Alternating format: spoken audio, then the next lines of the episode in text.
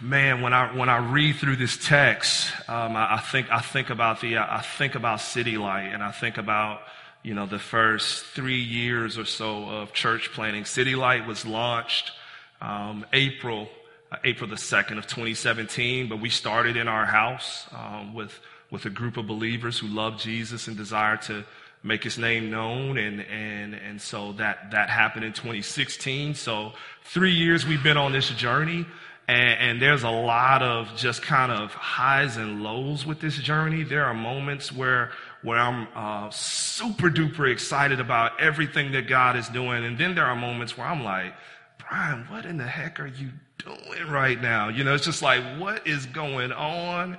And why are you even doing this? You know, it's just like, challenges that are hitting you square in the face and, and, and really testing your, your, your trust in God and testing your resolve and, and testing, and testing your heart for God's mission. Right? Because there are just times where you where you just want to kind of wrap this thing up and say, God, um, I'll just go in a corner and be quiet. Right? I mean, there's, there's, somebody else can do this stuff and I'll just go into a corner and be quiet. And so when I read chapter 16, what I'm really, really, what I was most encouraged by is the fact that that's not abnormal, right? That, that, that we do face suffering and, and, and challenges that, that, that make you want to kind of just pack up, that, that challenges are normal in the life of the church. The challenges are not abnormal to those that are seeking to make Jesus Christ known in the world. Amen. And so I want, I want to just, I just, I want to linger there for a second and talk a little bit about some of the lessons that we see in, in church planting in Acts chapter 16. One of the lessons that we see in church planting in Acts chapter 16 is that God builds his church by empowering us to push through challenges. He builds his church by empowering his church to push through challenges. But then also God builds his church in other ways. God builds his church by, by, by giving his church people from every walk of life. And then, of course, the last lesson I want to highlight is the fact that God builds his church simply with the gospel. So before we get to the church planting work in chapter 16, the, the actual church planting work that takes place in, in Philippi, um, I, I want to I want to just I want to stop at the at, and go to chapter 15 because I think it helps for us to pay attention to a few a few of the things that are happening before they actually get about the business of planting a church in Philippi. We see a challenge um, in Acts chapter 15. And like I said, the first lesson for us is the lesson that God builds his church by empowering us to push through challenges. And the first challenge we see is in chapter 15, and it's a challenge, it's a challenge of conflict. Verse 36, if you will, look there with me. It says, And after some days, Paul said to Barnabas, Let us return and visit the brothers in every city where we proclaim the word of the Lord and see how they are. Now Barnabas wanted to take with them John called Mark. But Paul thought best not to take with them one who had withdrawn from them in Pamphylia and had not gone with them to the work. And there arose a sharp disagreement. So they separated from each other. Barnabas took Mark with him and sailed away to Cyprus. But Paul chose Silas and departed, having been commended by the brothers to the grace of the Lord. And he went through Syria and uh, Cilicia and, and strengthened, Cilicia rather, strengthening the churches. Now, a few weeks ago, we actually discussed this sharp disagreement if you were with us. But if you weren't with us, the conflict was in Acts chapter 13, or the conflict actually starts in Acts chapter 13. In Acts chapter 13, Paul and his companions, the Bible says, they set sail for Pamphos or Paphos, and they come to, or they came to Persia and Pamphylia, and John left them, John Mark, the same John Mark that we just read about in Acts chapter 15. He left them in Acts chapter 13. Now, like we discussed a few weeks ago, we don't know necessarily why John Mark decided to leave. But for whatever reason he decided to leave, it did not appear to be a valid reason to Paul. And it all comes to a head at the end of chapter 15 with Paul and Barnabas having this sharp disagreement, Sharp meaning extremely vocal, extremely argumentative. This is not just a polite discussion that they're having. This is a draw a line in the sand and say, no, it ain't happening. Paul draws a line and he says that he doesn't think it's appropriate for Mark to go because he declined to go the first time. And now they're coming back through the cities and he doesn't think it's a good idea for someone who quit on them to be a part of that journey. But Barnabas draws a line and says that his cousin Mark, because it's his cousin, John Mark, should be welcomed back on the team. And whatever reason that he chose not to come with them the first time shouldn't be held against him this time. Now, this sharp disagreement leads to separation in mission. Barnabas takes his cousin Mark and, and they head back to visit the churches through Cyprus. But Paul takes Silas and they move back through Syria and Cilicia. What I hope you see in this moment is that even with the greatest missionaries in the history of Christianity, conflict is possible. There's no such thing as a perfect mission because there is no such thing as a perfect missionary. There is no such thing as a perfect mission because there is no such thing as a perfect missionary. The God of missions is perfect, but those that he sends on missions is not. No mission is perfect. Do you understand that? No church plant is perfect. No established church is perfect because they are all made up with imperfect people. City Light will never ever be a perfect church. Not as long as you're here. Well, as long as I'm here. Well, As long as one of the people that are sitting next to you are here. Rid yourself of the expectation that God is using perfect churches. He's not because he hasn't planted any yet.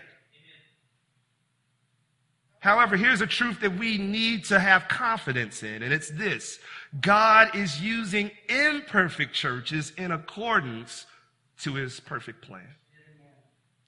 God uses this challenge of conflict between Paul and Barnabas to advance his mission in two different directions. And we even learn later that he brings reconciliation to Paul and Barnabas and even Paul and John Mark.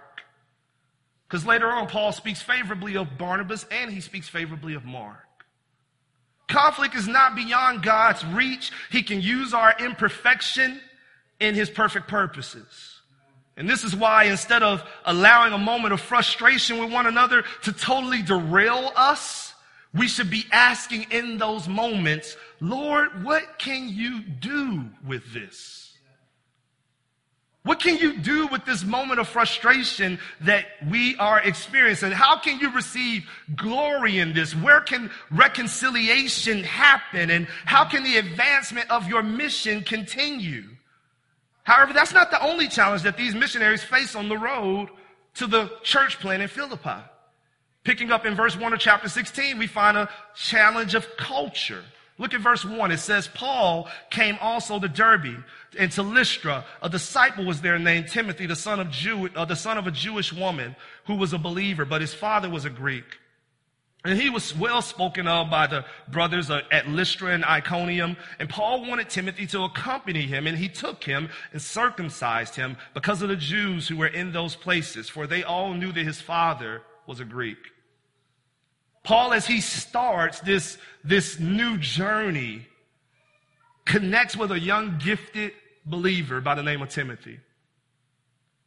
And he takes him under his wing and he mentors Timothy for the later call of being a shepherd to the people of God. His faithfulness, according to verse 2, Timothy's faithfulness is already well known and well established. People all the way in other cities speak highly of him. But there seems to be one hurdle that Paul is concerned about, and that's Timothy is uncircumcised. Timothy's father is Greek, but Timothy's mother is Jewish, which meant that he would have been considered in Jewish custom to be Jewish and thus required and subject to the cultural norms and the cultural standards. In other words, they would have required circumcision and they would have been offended if he wasn't, which he wasn't. All Jewish men were circumcised on the eighth day in accordance to the law. But it seems that Timothy's father, as a Greek man, didn't observe it and didn't require Timothy to observe it. Paul, however, understood the significance. He understood that there could be possibly roadblocks ahead if he brought Timothy along in sharing the gospel with Jewish believers or Jewish people. They would be completely off put by the fact that Timothy was not circumcised and would refuse to even give them a hearing. So, Paul circumcises him. Commitment. Paul's philosophy in addressing these cultural changes, right? These, or these cultural challenges is simple. He says in 1 Corinthians chapter 9 verses 19 through 23. For though I am free from all, I have made myself a servant to all that I might win more of them. To the Jews, I became a Jew in order to win Jews. To those under the law, I became as one under the law, though not being myself under the law, that I might win those under the law. To those outside the law, I became as one outside the law, not being outside the law of God, but under the law of Christ, that I might win those outside the law. To the weak, I became weak that I might win the weak. I have become all things to all people that by all means I might save some. I do it all for the sake of the gospel that I might share with them in its blessings. With these words, Paul is teaching the church a lesson in how to overcome culture, the challenge of culture. And that's this sacrifice your comforts for others' salvation. Sacrifice your comforts for others' salvation. Timothy certainly didn't have to get circumcised, but to pave the way for the gospel to go forward without obstruction, Timothy endured the discomfort of circumcision. It doesn't mean we indulge in sin or engage in sin in order to win others, but it does mean we allow ourselves to be uncomfortable in order to gain better opportunities for the gospel to be received.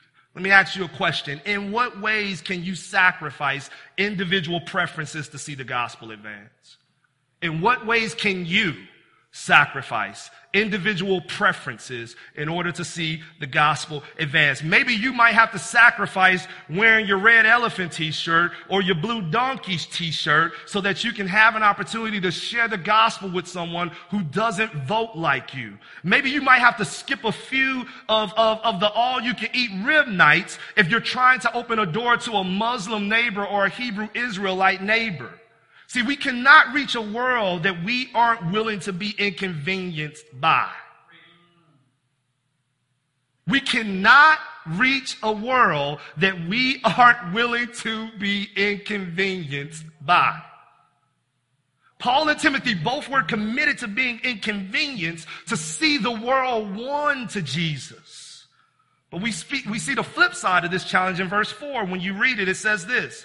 As they went on their way through the cities, they delivered to them for observance the decisions that had been reached by the apostles and elders who were in Jerusalem. So the churches were strengthened in the faith and they increased in numbers daily. What news was Paul and Timothy delivering? The news from chapter 15. And what was the news in chapter 15? It was this, primarily, that those who were coming to Christ were not required to be circumcised. Now, isn't that interesting? They're delivering news that basically says you don't have to be circumcised, but Timothy gets circumcised before they go and deliver the news. And notice what this message of freedom brings to the church fruitfulness. Verse 5 tells us that, that the church is strengthened. So there's an increase in strength, and they increased in numbers daily. So there is an increase in people. But did you catch that? While Paul and Timothy were visiting all of the Christians in these cities, spreading the word that the gospel did not require circumcision, but only required faith in Jesus Christ, Timothy was being circumcised to open opportunities for the gospel to be shared. So what's happening here? The message of cultural freedom was for the saints. But the act of cultural sacrifice was for the unbelievers. You understand that? See, we are not saved by such actions, but sometimes we take such actions if it opens the door to being saved. Not watching Harry Potter doesn't save me. But if I, if I feel like I'm amongst people that might be offended by me watching Harry Potter, I won't turn it on. Do you understand that? Because the goal is their salvation, not me exercising my freedoms. In Galatians, we see this on display with Paul making the decision not to circumcise Titus. There was no stumbling block for the Jews there in this position. Titus was a Greek. He was a Greek man who some in the church were saying needed to be circumcised in order to be saved. And so Paul refused that. He said, no, no, no, no. Salvation is not about circumcision. Do you understand the difference? However, in the case of Timothy, he was a Jewish man who was offending Jewish culture, limiting the opportunities that they had for salvation to be reached or to be, to be uh, stretched out there. And so therefore, that's why he makes the sacrifice of comfort. See, there are times where it's most appropriate for you to fight for freedom in Christ, but then there are times where it's most appropriate for you to sacrifice your freedoms for the sake of others. And in order to properly discern your decisions, we must we must, all of us must remain prayerful, sensitive to how the Spirit leads us, sensitive to the audience in which we've been, uh, which we've been called to reach. We must search the scriptures for a direction on which way to go, and we must seek wisdom from godly men and women who, who have been, a, who, who've gone before us, and who have more experience than us. Of course, we must walk humbly and we must walk lovingly. Those are the guides. Humility and love is what guides us to make the right decisions. But then there's a challenge of denial when you look at chapter 16, verse 6 and 7. It says this, and they went through the region of Phrygia and Galatia, having been forbidden by the Holy Spirit to speak the word in Asia. And when they had come up to Mysia, they attempted to go into Bithynia, but the Spirit of Jesus did not allow them. Paul appears to have wanted to make an attempt to take the gospel into Asia and Bithynia, but for whatever reason is hindered in doing so. Now, we don't have much information on why the Spirit is denying them the opportunity to share the gospel. We just know he can't go. And we know, uh, we do know that they are not being denied because they are doing something sinful. They're, they're actually trying to take the gospel to these places, and yet they are being denied. And they're being denied by God, according to the scriptures. Now, I'm sure there's a reason to be distraught about being forbidden to go, but notice what happens. They keep going. Maybe I can't go to Phrygia and Galatia and share the gospel in Asia, or maybe I can't go through Phrygia and, and Galatia and share the gospel in Asia, but I'll keep going till I can find some place that the Lord will permit me to share the gospel. You understand that? See, Paul understands probably better than most that God stopping a work is not intended to stop us from working. God stopping a work is not intended to stop us from working. His denials, oftentimes are redirections to do kingdom work differently or to, or to do it in another place or, or, or, or maybe he's opening up opportunities that we have yet to see. But you never have to ask God if he desires for you to aid in the sharing of the gospel and the sharing of Jesus' love with the world. If he stops you in one opportunity, it is only because another opportunity is being made available, so you must pursue it. This is what we see with Paul in these next verses. He continues on. As a matter of fact, a vision is given to him. And in verse 9 and 10, the vision is made plain. It says, A vision appeared to Paul in the night. A man of Macedonia was standing there, urging him and saying, Come over to Macedonia. This is ancient Europe, and help us. And when Paul had seen the vision, immediately we sought to go on into Macedonia, concluding that God had called us to preach the gospel to him, to them. Maybe God had denied Asia for now, but God had called them further out into Europe, and so we must go. He closes one door but opens another. In fact, that's the message over the last 15 verses that we just read. God is not surprised by any of these challenges. They are all, they all have the capacity to, be used by Him to get us to the place that He wants us to be. Whether it's the challenge of conflict, whether it's the challenge of culture, whether it's the challenge of denial, they all can be used by God. And so we continue to go. Some of you in this room may feel like you simply can't win for losing. Obstacle after obstacle after obstacle keeps jumping in the way, whether in relationships, in ministry opportunities, or in the difficulties on your job and your finances. But here's the truth. Christ can be glorified in you no matter what position you find yourself in life. Christ wants to receive glory out of your life no matter where you are in life. Christ wants to receive glory out of your life no matter where you are in life. And that leads us to the next 30 verses that we're going to buzz through. Because what you see is that as a result of all of these challenges, they end up in a place that they really didn't intend initially to be. They're in Philippi. Philippi is a booming seaport community in Europe, ancient Europe, and considered one of the little Romes of the ancient empire. Its soil is rich and fertile, and its mountains were, were, were just littered with all kinds of good minerals, and, and gold mines were even close by in close proximity. This place was a, was a hotbed for people to live, just like Vicksburg. Somebody caught that not like Vicksburg. Paul's missionary team lands with the immediate desire to see people touched with the gospel of Jesus Christ.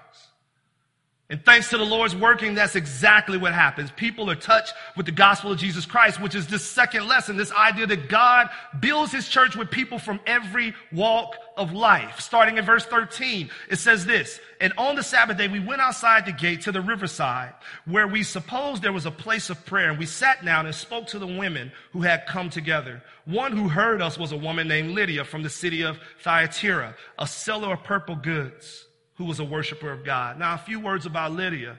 She's a woman of means.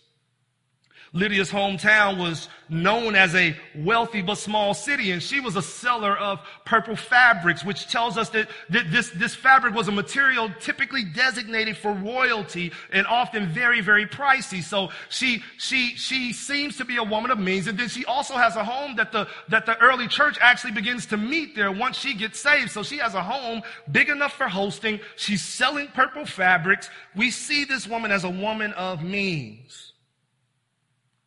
But also, she appears to be a God fearing woman according to this text, meaning that she carries great reverence for the Jewish God, the God of Abraham, Isaac, and Jacob.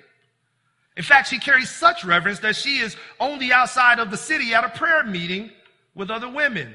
She's wealthy, she's career driven, career oriented, she's a businesswoman, she is a God fearer. The Bible says about this woman in verse 14 that the Lord opened her heart to pay attention to what was said by Paul. And after she was baptized in her household as well, she urged us, saying, If you have judged me to be faithful to the Lord, come to my house and stay. And she prevailed upon us.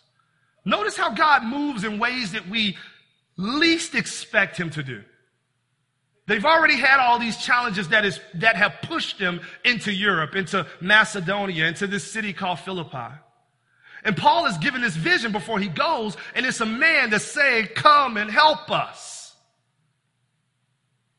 And he gets there, and the first person that gets saved is a woman. Totally off the grid in terms of what they were expecting.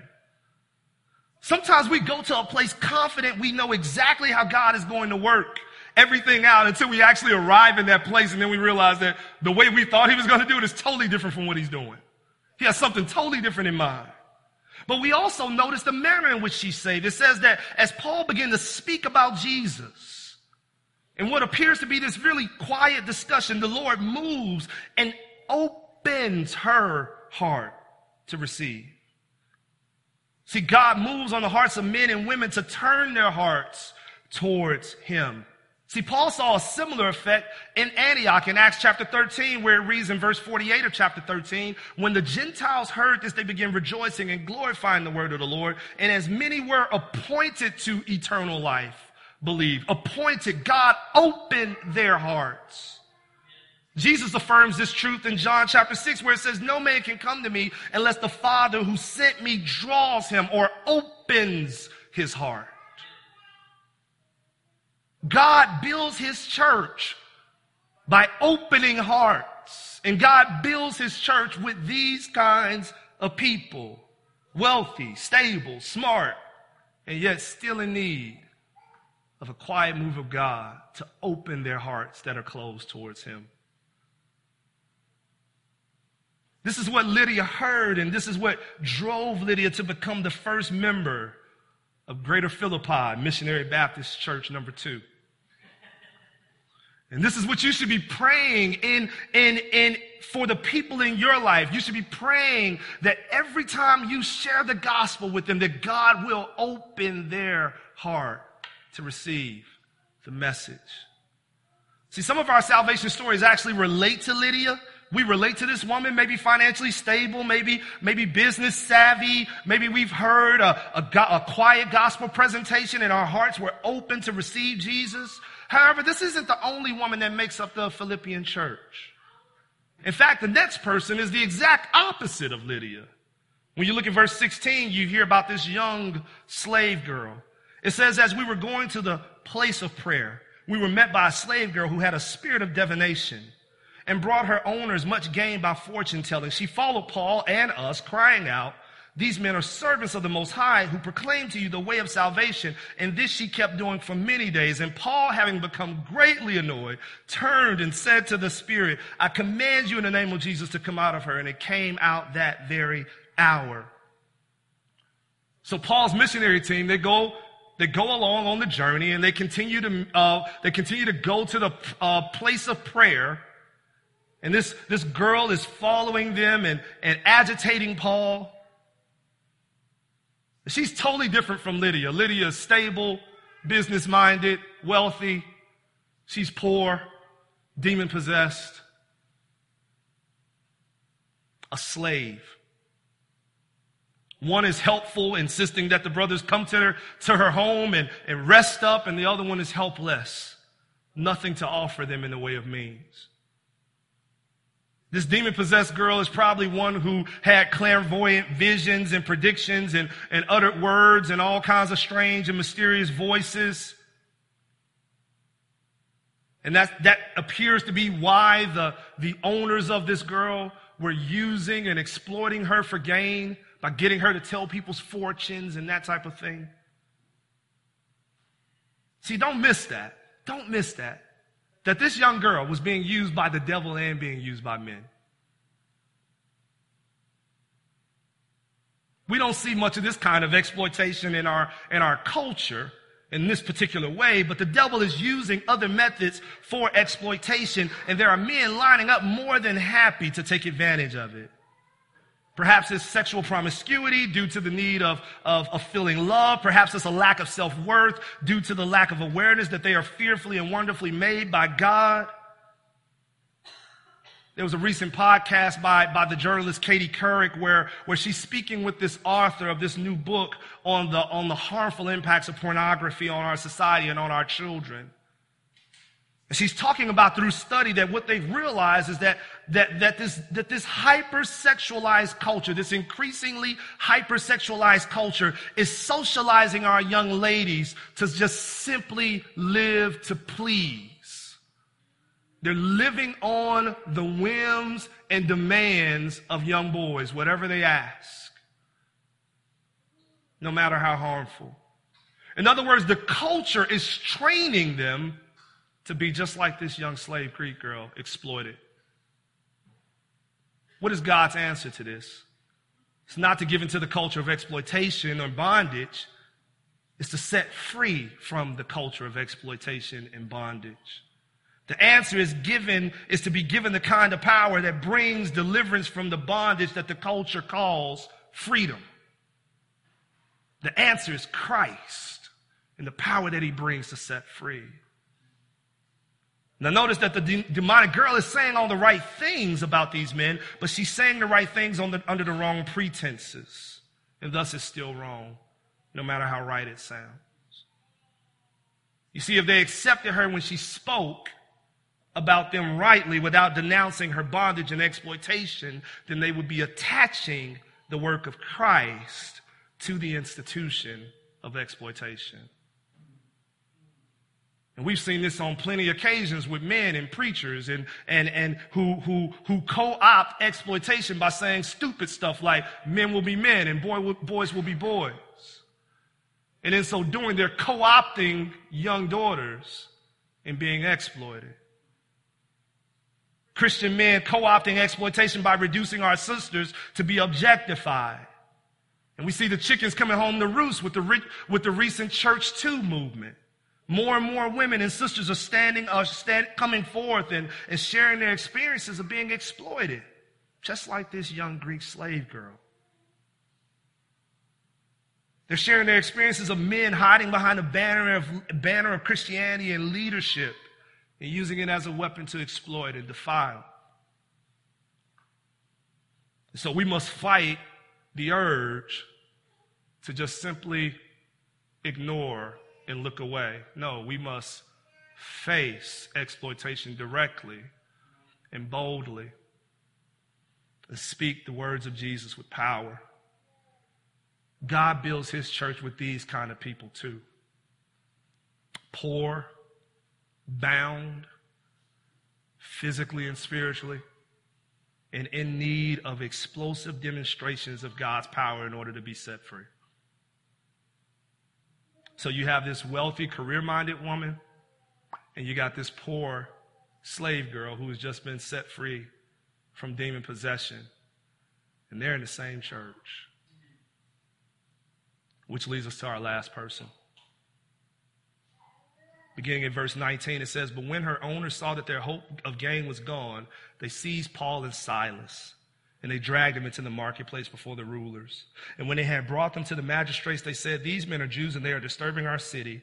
They advocate customs that are not lawful for us as Romans to accept or practice. The crowd joined in attacking them, and the magistrates tore their garments off and gave orders to beat them with rods. And when they had inflicted many blows upon them, they threw them into prison, ordering the jailer to keep them safely. Having received this order, he put them into the inner prison and fastened their feet in the stocks. About midnight, Paul and Silas were praying and singing hymns to God, and prisoners were listening to them. And suddenly there was a great earthquake, so that the foundations of the prison were shaken.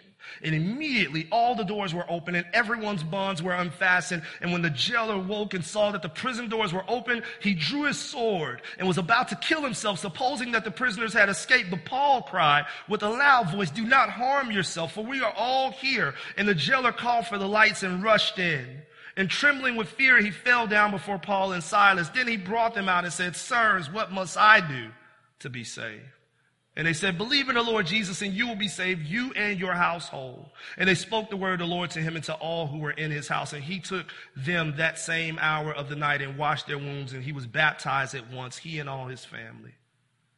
Then he brought them up into his house and set food before them, and he rejoiced along with his entire household that he had believed in God. So in verses 19 through 34, we read about Paul and Silas being thrown in jail because they literally mess up the economy of this community.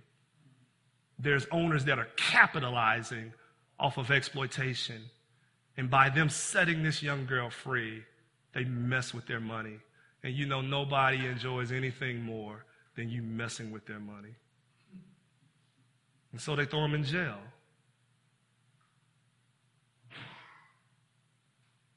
Here's a few words about the jailer. He's not wealthy or poor. He's probably just an average guy. Sits in the middle, probably. Socially, systemically, and economically, probably sits right in the middle. Probably didn't benefit too significantly, too significantly from the system, but probably isn't being hurt nearly as much as some people are by it. Religiously, we don't know his faith. Doesn't appear to be demon possessed like the young girl, but doesn't appear to be overly religious like like Lydia either. Yet, what do they all have in common? The young girl, Lydia, and this jailer. They are all in need of the same Savior.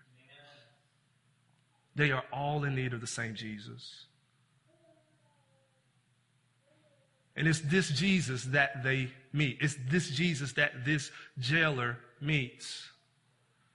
When God shows his power in delivering Paul and Silas and all the other prisoners that are, that are locked up, the jailer says, Whoever you worship, I want to know him. What must I do to meet him? And the jailer and all of his household is saved. So, what do we take away from all of this? Number one, everyone needs saving.